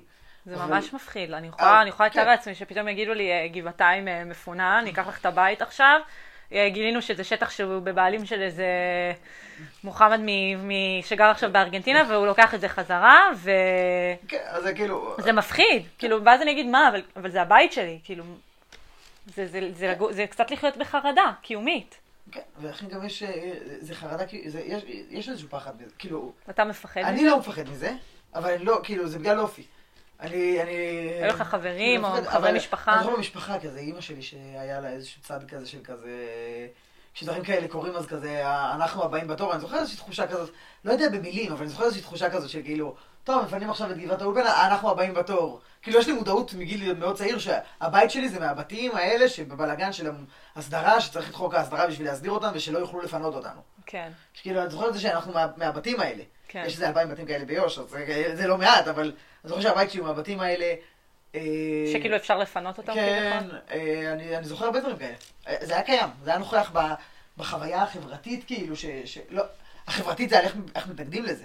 כן. כאילו, מה פתאום, אנחנו נתנגד, אנחנו נישאר. אני זוכר, בתי דריינוף היה, קיבלתי שם גם קצת מכות. כאילו, על, גם כן על זה. אה, קיבלתי מכות אחרי שכבר הוציאו מהבתים, אני הגעתי שם מאוחר מדי, הגעתי בסוף הפינוי. כבר לא היה... אחרי הדרמה. כבר, לא היה לי זמן לקבל מכות. אבל אה, היה שם כאילו... אבל כן לקחו אותי, אה. שמו אותנו, את כול- את כולנו באוטובוס כזה של המשטרה, ופחדנו שהולכים לעצור אותנו, ואז הם פשוט נסעו לעין גדי והורידו אותנו שם, וכאילו, תחפשו את החברים שלכם איך תחזרו. וואו. כאילו, המטרה הייתה פשוט להרחיק אותנו מה, מהאירוע, ואז אנחנו עומדים 50 אנשים כאילו, מה, מה עושים עכשיו בעין גדי בשש וחצי בבוקר? כן. אבל אה, זה... כאילו כל הדברים האלה, אה, אה, כשאני נכנס לתוכם מגיל אפס, וככה אני חי, אז זה קל. זה דבר שהוא ממש סבבה, הוא כאילו הגיוני ולגיטימי, וככה חיים, ומדי פעם יש איזה אירוע כזה. אני, אותי אישית, זה אחד הדברים שדחפו אותי ללמוד משפטים. כן. כי כבר בכיתה ח' דיברו איתי על, על המהפכה השיפוטית של ברק ובנק המזרחי, כן. ופסילת חוקים של הכנסת. וואו. אני. זוכר, קוראים לו מיכאל פועה, למי שלימד לימד אותי את זה פעם ראשונה. אחרי זה הייתי גם בשיחות של סמוטריץ' על זה. אה, אני מדבר על כאילו כיתה ז', ח', ט', י', כן. שכאילו, הדבר הזה קיים. את רוב החברים שלי לא לא לומדים היום משפטים. כן. חברים שלי שלומדים, לומדים הנדסה, לומדים... אה, אבל לך חשוב, חשמל, לה-. לה- לך חשוב כאילו גם להבין את הקטע המלחמה המשפטית על השטחים. כן, את- את איך זה עובד כאילו משפטית, ולמה פה ולמה שם. כן. אה, בכללי, כאילו, תמיד מדעי המדינה מאוד עניינו אותי, אז כאילו, יש לי, יש לי כמה ספרים על זה, כאילו, בבית, שק- שקניתי לעצמי בכ- בכיתה י"א. ספר של אליקים רובינשטיין, שקניתי לעצמי בכיתה י"א. אוקיי, ואם אנחנו שנייה מדברים על הסטיגמות של אה, מתנחלים לא להתגייס לצה"ל. כן. כי הרי, הרי אני, אני זוכרת ש... אני לא זוכרת מתי ראיתי סרטון, אבל אני ראיתי סרטון של אה, מתנחלים שזורקים אבנים על אה, חיילי צה"ל. ואז אתה בא ואתה אומר, רגע, חיילי צה"ל שומרים על, ה- על המתנחלים כביכול, מה זה כביכול? שומרים, התצפיתניות אה, מתצפתות על ההתנחלויות. הלוחמי לג- מג"ב יושבים שם. כאילו, זה, זה, בוודאי. זה, כן, אז כאילו, אז, אז אני אומרת, כאילו, איך אפשר כמתנחל לבוא ולזרוק אבנים על חיילי צה"ל שהם מגנים עליכם, פה כאילו. באמת צריך להפריד, באמת, כמו שאמרנו מקודם, שצריך להפריד בין כן. האוכלוסיות. יש לנו, גם בתוך המתנחלים יש המתנחל- קיצוניים, רדיקליים, ויש יש לנו, מתונים. אנחנו נתחיל ממשפרי דיור. בן אדם היה גר בפתח תקווה, בבניין בקו- בקומה שבע, בבית קטן, הוא יכול באותו כסף, הוא מוכר את הבית שלו בפתח תקווה, וגר בבית פרטי בלשם, ליד אריאל. כן, הוא גר עדיין, הרבע שעה מהאזור תעשייה בראש העין, זה אותה רבע שעה מאזור תעשייה בראש העין. כן. זה משפרי דיור. שזה, שזה אנשים שהם לא אידיאולוגיים. אין המון עוד עודפות אידיאולוגית בסיפור הזה. כן, הם פשוט רוצים אה, תנאי מחיה טובים יותר. יש צד אידיאולוגי יחסית אה, אה, יותר, אה, אפילו אני אקרא לזה האידיאולוגי שמאלני, שקיים, יש שמאלנים מתנחלים. כן. זה מה- באזור גוש עציון, הם, אה, כמו בן יש לנו גיאוגרפית, מתרבים באזור גוש עציון. אה, יש שם כאילו של, בוודאי שצריך אה, לגור בגושי ההתיישבות, ורק גושי ההתיישבות הם הבסדר, וצריך כאילו להסדיר, ולא אכפת לי אם זה באמת ייצור שלום בר קיימא, לא אכפת לי שיפנו אותי עכשיו מהבית. כן. יש כאלה. יש כאלה שהם אה, כן יותר, אה, יותר אה, כאילו ניציים ויותר ימניים של כזה התיישבות בכל מרחבי אני יהודה לא ידעתי ושומרון. שיש מתנחלים שמאלנים. יש, איך זה יש. מסתדר אבל? יש, זה... איך זה, איך זה מסתדר? כן. אם יהיה שלום בר קיימא, אז זה מצוין שלא נהיה פה. יש כמה מנהיגים של זה, היה... ראש ישיבת גוש כאילו- עציון היה לחלוטין כזה, ראש ישיבת כוח, שזה נשמע יישוב הכי כאילו מתנחלי וזה. אז הם כאילו אומרים. אנחנו. יושבים- פה, ואם נצטרך אה, לפנות אותנו בשביל לעשות כן. שלום, אין לנו בעיה. כן. אז למה הם אה, גרים, אז למה הם בעצם עושים את זה מלכתחילה? כי זה נוח לא, כלכלית? לא, לא כי זה נוח כלכלית. כי יש ערך בלגור כאן. אבל אם יכול להיות ש... כי אנחנו עושים מאזנים של הסתברויות. כן. אם יהיה מצב שבו מבחינה מדינית נצטרך לא להיות כאן, אגב, בדרך כלל הם, הם לא הולכים לשם, כשמדברים על שלום, הם מדברים על שלום רוחני, כן. הרבה פעמים. יש להם, נגיד, אני מכיר כאלה של מפגשי שייחים ורבנים. כן, כאילו של מפגשי שייחים ורבנים, שבאמת שלום שמתחיל מהדת. כן. אה, אז זה שלב באמת, הוא הוא שלב שאני, שנה שעברה התמצאתי בו קצת, כי, כי הייתי ב, ב, באזורי חיוג האלה של המתנחלים. זה היה החיים שלי שנה שעברה, אבל אה, אה, זה אזור חיוג שלמדתי, הכרתי אותו רק שנה שעברה, אני לא מספיק מתמצא בו. יש את המתנחלים עם האידיאולוגיות. כן. כאילו, היותר, לא עם אידיאולוגיות, עם אידיאולוגיות יותר ימניות, באמת צריך אה, קיצוניות. להתיישב בכל שטחי הארץ, אה, בכל אה, זה, אבל מה שהממשלה אומרת, אם הממשלה אומרת אחרת, אנחנו לא נהיה פה. כן. בהתאמה לממשלה, יש החלטת ממשלה שיהיה פה בתים, יהיה פה בתים. מהמם. יש כאלה שהם עוד יותר עיקשים של גבעות, אבל אנחנו, של, לא גבעות, של להקים יישובים איפה שאנחנו רוצים, זה נערי גבעות. אבל, כן, אבל יש לזה צעד אחד לפני, כי הם נערי גבעות חכמים, אני יכול לקרוא להם, באדמות מדינה. אה. לא בקרקעות פרטיות של פלסטינים. זאת אומרת, הממשלה לא החליטה שמותר לגור כאן, אבל אין כאן קרקע פרט- פרטית של לא, הפלסטינים. זה, שטח לא מוכרז. זאת אומרת, אנחנו נבנה כאן, נעשה כאן יישוב, מתישהו, נגיד אתמול, היה הכרזה על 11 יישובים כאלה שהם יישובים תקפים. כן, זה היה אתמול הכרזת ממשלה. מתישהו הממשלה תסדיר אותנו. כן. אה, נתחיל בלבנות כאן, מתישהו נשיג תקציב מהמועצה האזורית לכביש, נתחיל בחווה, נתחיל ב... כן, זה דברים כאלה, ומתישהו יהיו כאן יישובים. כן. אה, אגב, לזה יש מנהיגה מאוד חזקה. אה, אה, מנהיגה מאוד מאוד חזקה, קוראים לה דניאלה וייס. גדלה בתל אביב. כן, כאילו, קראתי עליה קצת. כלכלית, חזקה מאוד כלכלית פשוט גם. כל מיני נכסים כזה, נדל"ן בתל אביב שמשם... בסוף כל המימון הזה מגיע, המימון למתנחלים האלה מגיע ממתחם שרונה, כי יש לו שם כמה וכמה חנויות. זה מאוד מצחיק. אבל אה, הם בונים, אה, בונים בדרך כלל, הם פשוט בונים מקומות כאלה, בונים אה, בתים, בעיקר באדמות מדינה. ואז הרמה ויש, החיצונית. הרמה הכי חריפה כאילו, זה בדרך כלל אנחנו מדברים על נערים. גיל 14 עד גיל 25, 26. מי שזה ממש מעניין אותו, יש כתבה מדהימה של כרמל דנגור בכאן, 11, על גבעת הנערות. כתבה מדהימה. על נערות גבעות, ילדות בנות 13, 14, 15, 16, שלחלוטין גר... תופסות איזה גבעה, במקרה הזה... עוזבו- עוזבות את הבית. עוזבות את הבית וגרות איפה שהן רוצות. בדרך כלל זה מלווה בסחבת משפטית מאוד גדולה. כי אתה נמצא איפה שאתה רוצה, באים להעיף אותך, אתה כנראה תתקוף שוטר, אה, אתה מתחיל לסחוב תיקים, ערבים באו לריב איתך, היה לך סכסוך עם ערבים, דברים. כאלה. את התיכון שלי אה, למדתי בישיבה תיכונית, עם אוריינטציה מאוד גבוהה לשם. כאילו... עם, קש- עם הרבה היו קיצוניים. המון קשרים לקיצונים האלה, אה, ולכן,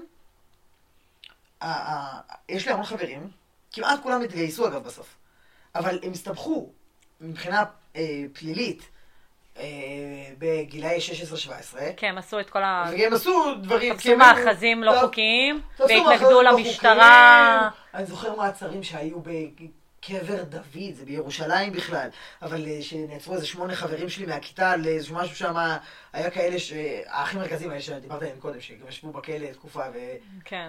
ומה שהם עשו בסוף, היה להם איזה מאחז, ערבים שרפו להם את המאחז, אז הם ירדו לכפר ושרפו את הזולה של הערבים ששרפו להם את הערבים, המאחז. כן. זה כאילו, זה, זה משחק של... אה, כן. את זה בן גביר רוצה בתור פלילי ולא לאומני נגיד, כי זה כן. כאילו, אפשר עוד לכסות את זה איכשהו בצורה פלילית. כן. אבל זה כאילו... שדרך אגב, גם בן גביר לא היה בצבא, לא שירת בצבא. נכון, שגם בן גביר לא שואל בצבא, וכל אלה, בגלל דברים כאלה, כשאתה עושה בתיכון, הצבא אומר לך, אז אני לא רוצה לגייס אותך. ה- אנחנו לא רוצים להסתבך איתכם. הרמת אה, למשרד לביטחון פנים היום, הוא היה אה, אה, בכיתה י"ב כשהייתי בכיתה ט'. יש לו את השם הכי מתנחל, כאילו קוראים לו חנמאל, זה הפסגה כאילו שזה... איך קוראים לו? חנמאל. חנמאל. חנמאל הוא, הוא הבן אדם הכי כאילו, שאת אומרת, אז, אז בכיתה י"ב היה לו 28 תיקים פתוחים. הצבא לא היה תכנן בכלל לגייס אותו. הלך אחרי כיתה י"ב למד משפטים, התמחה במשרד של אה, בן גביר, והיום, העצמות של בן גביר, והוא כרגע מנהל בערך את המשרד לביטחון פנים. מאוד מוזר, זה ש... כן. זה קורה. אבל זה דברים כאלה שכשזה כל הזמן עם האוריינטציה הזאת והחפיפה, אחרי זה הם קצת מסתבכים פשוט להתגייס. קודם כל כשהם בתיכון, אז למה אז אבל מאוד למה- מזמין. אבל למה הם מיידים? זה מאוד מיידים? מזמין ליידות אבנים על, על, על הרעים. מי הרעים? הרעים זה השוטרים. השוטרים באים לקחת אותם, אז מי לזרוק אבנים?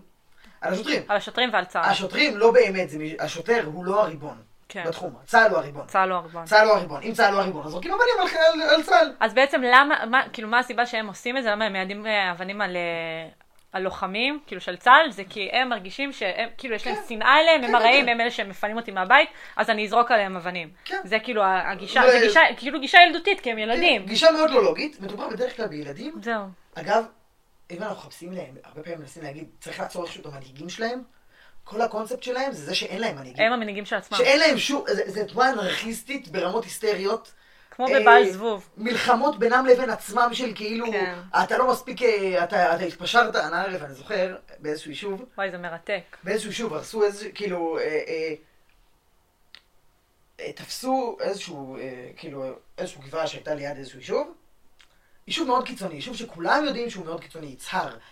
בכותרות הוא נשמע מאוד קיצוני, כלומר יש מצהר, זה ממש באמצע השומרון, ונערי גבעות מאוד קיצוניים, פינצ'רו את הגלגלים של הרב של היישוב, כי הוא הסכים לדבר עם השוטרים על הסדרים, אז על... הנערי גבעות פינצרו- את הגלגלים של הרב. כן, כן, כן, כן, כן, אה, אני זוכר גם הם פשוט אצלנו- פועלים על- הם פשוט פועלים על אגרסיות, כשפינו כאילו. את גבעת האולפנה, בסוף עשו שם איזשהו הסדר, שבגלל זה עכשיו יש 300 יחידות דיור. כאילו הסדר מאוד מיטיב למתנחלים. נהרוס 30 בתים ונבנה 300. כן, ונבנה את ה-30 האלה במקום אחר, זאת אומרת, נבנה 330. כן, נהרוס 30, נבנה 330. כן, לרב של היישוב שקוראים הרב זלמן מלמד, כן. שלטים מול הבית שלו. זלמן בוגד, אה, למה? כי הוא בוגד, מה זאת אומרת? ארץ ישראל זה לא נדל"ן, ארץ ישראל זה לא מסחרה. אה, אתה עושה מזה כסף, אתה הופך את כל הדבר הזה למסחרה של נדל"ן.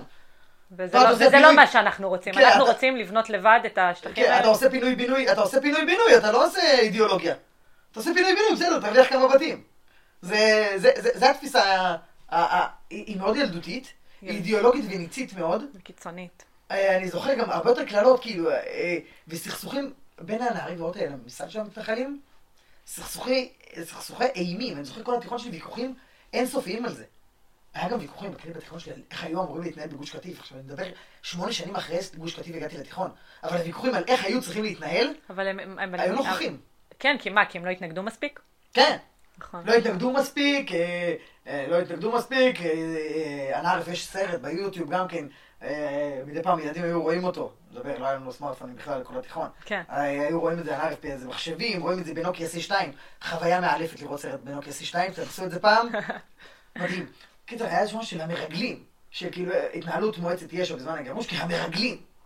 זה כאילו החוויה של מי הם המתנחלים האלה, ההנהגה המתנחלית הם מרגלים. כל הסרט הזה מראה איך בעצם הם משתפים פעולה עם הצבא כל הפינוי מגוש קטיף. כשהם לא. כאילו, כאילו אה, שופטים אותם שהם לא כן. התנגדו ולא כן, לא תתחילו אחי, זה לפתוח אנשים ב... שמבחינת השמאל, זה אנשים כאילו של...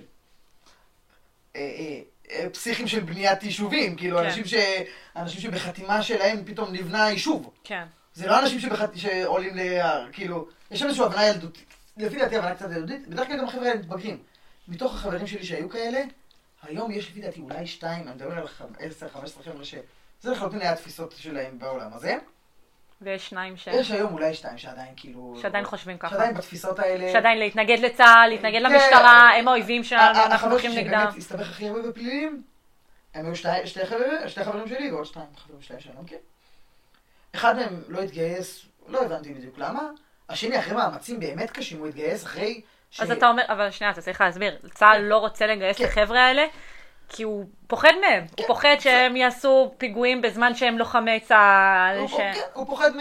חושב מ- שאנשים קיצוניים, רדיקליים, שכאילו, הם לא יתרמו למדינה, הם רק יעשו נזק בעולם. כן, אז באמת חבר שלי התאמץ מאוד בשביל להצליח אז להתגייס. מתנחלים, רוב המתנחלים כן רוצים רוב להתגייס. המתנחלים, אם אני אדייק את זה, צריך להשוות את המתנחלים לקיבוצניקים של לפני 50 שנה. אם אני מסתכל על, אה, אה, על, על אחוזים בבה"ד 1, תחביב ידוע של דתיים ושל מתנחלים זה לספור כיפות. כמה כיפות יש שם, כאילו, אה, כמה כיפות, אני א' מסתכלים על הכוורת של ביבי זה כל הזמן. כמה כיפות, וואו, כל הכוורת שלו זה רק דתיים לאומיים. ו- וגם מסתכלים על בה"ד 1, כמה כיפות יש שם. כל פעם ידיעות באתרים של הדתיים, בחדשות של הדתיים, זה כזה... עוד אה, מח"ט, אה, עוד מח"ט דתי מונה להיות מח"ט גולני, עוד דתי מונה להיות אה, אז כאילו, אתה אומר מח"ט שיש מאוד- גבעתי. גאווה צה"לית. יש גאווה. צה"לית מופרעת לגמרי. המיליטנטיות... מאוד ציונים, להתגייס לצה"ל, לצאת לקצונה, להיות הלוחמים הכי. מצטיינים. עכשיו מהחברים שלי, כאילו אני התביישתי, אני לא שירתי בסיירת, אני הייתי בחיל הים, הייתי לוחם בחיל הים, שזה גאווה. שזה גאווה, אבל אני לא שירתי בסיירת, כאילו, והחברים שלי, היה כזה שתיים בדובדבן, אחד במגלן, אחד מהאלה שבדובדבן היום הוא סמ"פ בדובדבן, אוקיי. ועוד אחד במגלן, אחד באגוז, וכזה, היה לי את הבושה כזה של, אה, אה, אה, אני סתם לוחם. אני רוצה לתרום יותר. אני, אני לא מכיר, לא נראה לי, וואו, לא נראה לי שיש לי חבר שלא התגייס לקרבי מבחירה. כן. כאילו, ש, שהיה ג'ובניק מבחירה. אין לי חבר כזה, כאילו, יש משהו מאוד מאוד מיליטנטי. אוקיי, ויש לי עוד שאלה בשבילך. אתה רואה את החיים שלך מפה והלאה, מקים משפחה, חי חיים, בונה בית בארץ ישראל, אתה רואה את עצמך מתנחל for life? אני, אני אגיד לך, או שאתה רואה את עצמך אי פעם גר במרכז, או... החלום שלי, או גר בחו"ל. כילד, החלום שלי היה דיונים גם אינסופיים על זה. החברה, החברה המתנחלית, הדתית, יש משהו מאוד מאוד ערכי. שאתה חייב לחיות את חייך מתוך ערך, מתוך שליחות. כן. מה ואז שדיברנו על בהתחלה. לחפש את השליחות, כן. ואז זה כאילו, יכול להיות שהשליחות שלי זה לגור במרכז תל אביב ולהפיץ יהדות. כן. אני עارף משהו כזה, כאילו, אז אני, אה, את האמת ש, ש, שזה קצת דהה לי, את האמת, ה- לחפש את השליחות כזה, וכל- כאילו, עדיין זה כזה, החלום שלי, שנבחר גם את המגורים שלי לפי השליחות. אה, את האמת, החלום שלי זה גליל, כאילו, גליל, גולן. גם שם אני רואה המון שליחות, כי יש כאילו ייהוד הגליל ודברים כאלה. אה, אבל, אבל כן, יש בי משהו שמאוד רוצה את, ה, את החיים שלי. כאילו, זה, זה לא רע. אז אתה רואה, רגע, אתה רואה את החיים שלך אני? אני רואה את החיים שלי כאופציה לחלוטין, כאילו... לא, לא בהכרח אני אהיה מת- לא בהכרח אני אהיה מתנחל. מתנחל, אבל בוודאי, אין שום סיבה שלא. אין שום סיבה שלא. לא יודע אם אני אגור ביישוב שהוא לא מוסדר לחלוטין על ידי המדינה, הגיוני מאוד שכן, כי זה מה שהמון צעירים מתנחלים עושים היום, כי שם יש קרקעות לבנייה זמינות. כן. אבל כי יישובים של יסדירו אותנו שנה הבאה, יסדירו אותנו עוד שנתיים. כן. אה, זה מה שחברים של הצעירים עושים היום. שהם עדיין לא חוקים, אבל הם יהיו חוקים. כן, חברים שלי היום ככה עושים בשביל לבנות לעצמם בתים. ב- ולא... אה, בזול יותר. כן, ולא לגור בבניין יקר. בבניין. אה, אז, אז, אבל מבחינת הרצון שלי, כן, לחיות חיים כאלה, אין לי פחד מזה. אבל אתה לא בהכרח כאילו אומר, אני בוודאות אהיה מתנחל לכל החיים שלי. לא. זה הדרך חיים היחידה שאני רואה לעצמי לא, ולמשפחה לא. שלי. ממש לא. אבל אתה כן כאילו רואה את החיים שלך, ממשיכים מפה, ל"אני אחיה חיים מלאים בשליחות". לא משנה איך, אה, אם זה יהיה לגור במרכז תל אביב ולהפיץ את כן. הבשורה, ואם זה להיות אני- מתנחל או להקים להקים אני- מאחז. אני מתפלל ש... אני מתפלל להיות ככה. אני לא... אני, אני משתדל ומתפלל לחיות ככה. האם אני חי ככה כיום? לא בהכרח. כן. האם זה החלום שלי? בוודאי. החלום שלי זה כאילו לעסוק בזה במשפט, במשפטים לעסוק בדבר הזה. ואז כאילו שם יכול להיות שהשליחות שלי תהיה ואני אוכל לגור לעצמי. אתה רוצה כאילו, ב... אתה רוצה כאילו, המטרה שלך עם משפטים זה שבסוף אה, תדון בכל מיני אה, כאילו תיקים על, אה, על ייעוד של שטחים מסוימים, אם זה שטח חוקי, לא חוקי, כאילו זה ההתעסקות שאתה רוצה להתעסק ההתעסקות איתה? שאני רוצה זה התעסקות יחסית חוקתית, כאילו על הסדרים של המדינה מול ה... המדינה מול הפרט. אה, אבל בהתעסקות. עם מתנחלים. בהתעסקות עם, אה, שטחים. עם עמדות של ימין ושמאל. השטחים, יכול להיות שזה יתגלגל משם, אבל אה, אני לא, לא כל כך אוהב את זה כאילו ברמה המיקרוסקופית כאילו, כן. התאי שטח. יכול להיות שכן, אבל אני לא כל כך אוהב את ההתעסקות המיקרוסקופית. אני אוהב את ההתעסקות של מקרו, לא, כן. לא במיקרו. סבבה, ו... ונראה לי נגענו בכל הנקודות, כן. יש פה פודקאסט אה, מאוד ארוך אבל מאוד מאוד מעשיר אפשר בידע. לחלק לשניים. אפשר, אנחנו נחשוב על זה יחד ונראה מה יהיה התוצר המובהק. כן. אבל uh, באמת, באמת תודה, אתה נתת לי מלא ידע עכשיו, כאילו אני באמת uh, למדתי רק מהשיחה הזאת כל כך הרבה, ואני בטוחה שכל מי שיקשיב לזה גם לומד כל כך הרבה, כי זה נושא סופר גדוש וכאילו סופר, uh, כאילו יש לזה כל כך הרבה כיוונים וכל כך הרבה פרצופים, וכאילו אפשר להסתכל על זה מכל הבחינות, אבל אני חושבת שהצלחת להבהיר הרבה נקודות שלי לא היו בהירות. כי אני, לא, כי אני לא ראיתי את זה ככה, ראיתי את זה מאוד שטוח, מתנחל שווה רע, מתנחל שווה גנב, מתנחל שווה... כמובן שהיום אני כבר לא רואה את זה ככה, אבל כאילו בתור ילדה, זה הדברים שאני ראיתי. ואני בטוחה שיש המון אנשים שחיים ככה, ו... וכאילו גם להבין שיש שני צדדים, שגם אתה מבין שיש משהו אולי טיפה פן לא מוסרי במה שאתם עושים, שאתה גם רואה את זה, שאתה מבין שכאילו לקחת, אה, ש, שכאילו בית אל היא גרה על אה, שטחים שהם תכלס בבעלות פלסטינאית, יש בזה משהו שהוא כאילו לא, לא ממש מסתדר לפעמים. שאתה גם אמרת לי את זה. אני- כן. אני אני ממש שמחתי להתארח. היה לך כיף? היה לי מאוד כיף. הרבה זמן גם לא, לא ניהלתי כזה שיחה, אני חושב מאיזה כיתה י"ב כאילו לא ניהלתי כאלה שיחות על אה, כאילו להתווכח, מכיס לכיתה י"ב לא, לא התווכחתי יותר מדי. לפעמים דיברתי, כאילו, יש לי כל מיני חברים שאיתם דיברתי על, על הנושאים האלה, אבל בצורה ממוקדת אבל של שעה אפילו- אבל ורבע, אפילו לא התווכחנו עכשיו. כן, אבל בצורה ממוקדת על הנושאים האלה שעה ורבע, כן. המון זמן לא דיברתי ואני שמח לדבר ואני גם שמח להקשיב ו- ו- ולראות את ההתעניינות, אני מאוד שמח לראות את ההתעניינות. וגם כאילו, אני רק, אני רק חייבת לציין ש, שזה רק, זה, השיחה הזאת זה דוגמה לזה שבאמת אפשר לבוא ולדבר על דברים בצורה רהוטה ולדבר על דברים בצורה מכבדת. כי בגלל שהנושא הזה כל כך מוצס פוליטית, וכאילו אפשר להיכנס לזה ריבים פוליטיים מטורפים, וזה כבר קרה לי בעבר, שככה לא באמת אפשר להגיע לשום, לשום הבנה. אי אפשר להגיע כשצורכים אחד על השני ומתלהמים אחד על השני, ולא ש- שנייה באמת פותחים את האוזניים ובאים להקשיב, אי אפשר באמת להגיע להבנה או לפשרה, וכאילו אי אפשר להגיע לזה. אז אם אתם באמת תשבו ותדברו עם בן אדם אחד על אחד, ולא תבואו כבר עם האג'נדות, האג'נדות הפוליטיות שלכם והמגננות שלכם ש- שבאתם איתם מהבית ומהילדות, אז באמת תוכלו להקשיב לבן אדם שמולך, והבן אדם שמולך יוכל להקשיב לך. אז כאילו, זה, זה לגמרי דרך להסתכל על החיים, ו... וזהו, חברים. אני באמת מסכים, ובאמת מתפלל שבאמת צריך להיות ככה. יאללה, אמן חברים, שיהיה לכם שבוע טוב, תודה רבה לכם. ביי יוש. Where's my the bag and the cup, add it up, add it up.